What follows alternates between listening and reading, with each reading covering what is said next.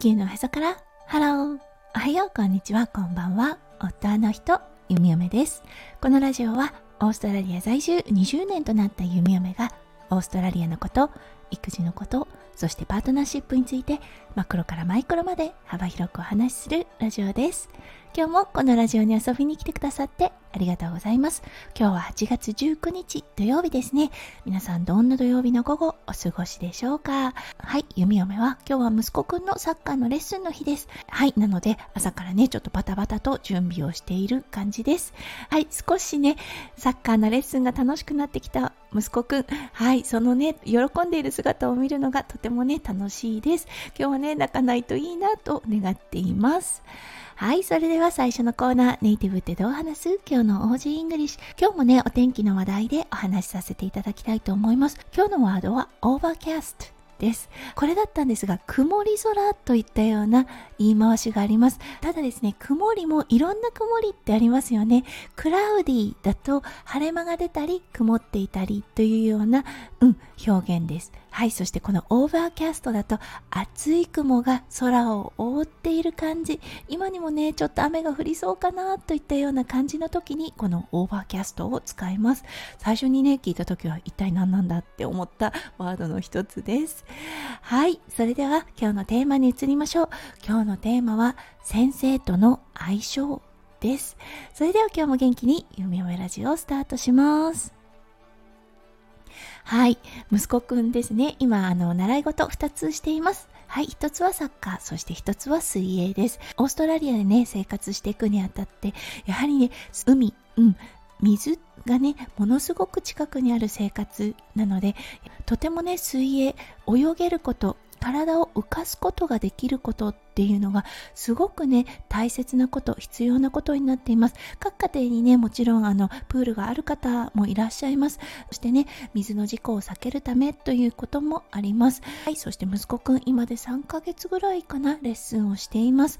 はいそしてねすごくねあの嫌がることが多いんです。そう、水自体は大好き、プールは大好きなのですが、いざレッスンに行こうとなると尻込みする泣き出すっていうことが最近特にね増えていました。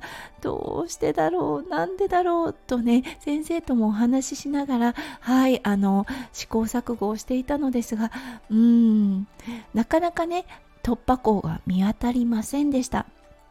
そしてね、この先生、息子くんがね、レッスンを始めた時から見てくれている先生なのですが、ものすごく良い先生です。すごく温かくて柔らかい印象のある先生なんですね。はい、息子くんとも合うだろうなと思っていてそしてね実際息子くんもあのレッスンが終わったりするとわざわざハグをしてもらいに行く本当にね大好きな先生なんですねはいそして先日だったんですが、息子くんちょっと体調を崩してね、お休みをさせていただいた日がありました。そのお休みしたレッスンですね、他のクラスにですね、一回変えることができました。いつもね、その、プールのレッスンですね。2レーンを使っています。そして隣の先生ですね。そう、あの、買って知ったる先生なのでいいかなと思ってその先生を選ばせていただきました。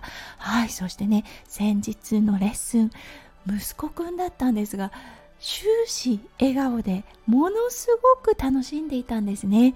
はい。弓嫁はね、この先生に対する第一印象だったんですが、息子くんと合わないだろうなって思ったんです。はい。というのはね、声が大きい。そしてね、すごくバシッとものを言う先生なんですね。そう。だからね、ああ、息子くんとは絶対合わないだろうな、この先生じゃなくてよかったな、なんて思っていたんです。だけどね、意外や意外息子くんものすごくこの先生が好きなんだな合ってるんだなっていうことに気がついたんですそう親目線で見る先生と子供目線から見る先生違うんだろうなって思った一件でした。どちらかというとね前者の先生ですね。はあのすごく温かい柔らかいそしてね子供のね感情をすごく尊重する守るといったような先生です。そしてあのもちろんね校舎の先生です。もうそうなのですがどちらかというとあの挑戦させてみるやらせてみるといったような先生なんですね。もちろんねあのそこには安全も含まれています。やらせてみるけど何かね危険が迫っている時はすぐ助けるといったようなはい感じです。実際ね息子くんだったんですが遊んでる間に夢中になりすぎて少し溺れそうになりました。あやばいかななんて思ったんですがすっと先生がその場に行って息子くんをサポートしていました。そしてね溺れそうになった時の対処法っていうのもすごくね簡潔に伝えていました。うわすっごいって思ったんですよね。やっぱりプロだなって思いました。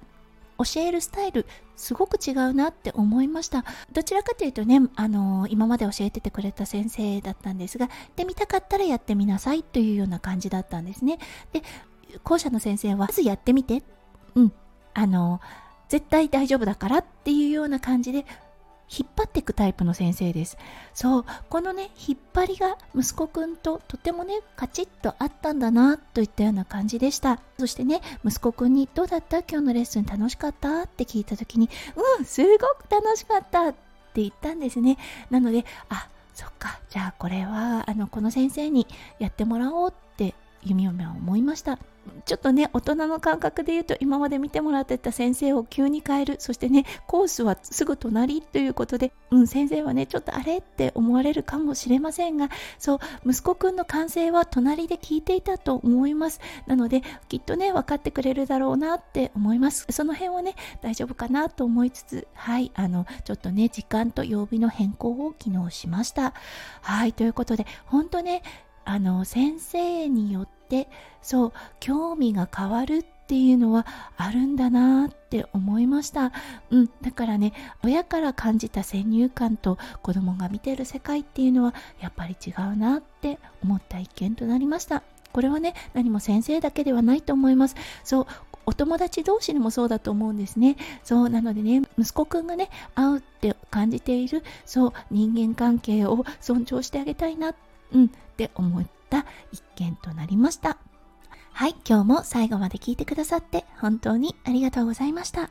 皆さんの一日がキラキラがいっぱいいっぱい詰まった素敵な素敵なものでありますよう、弓嫁心からお祈りいたしております。それではまた明日の配信でお会いしましょう。地球のへそからハロー、弓嫁ラジオ、弓嫁でした。じゃあね、バイバイ。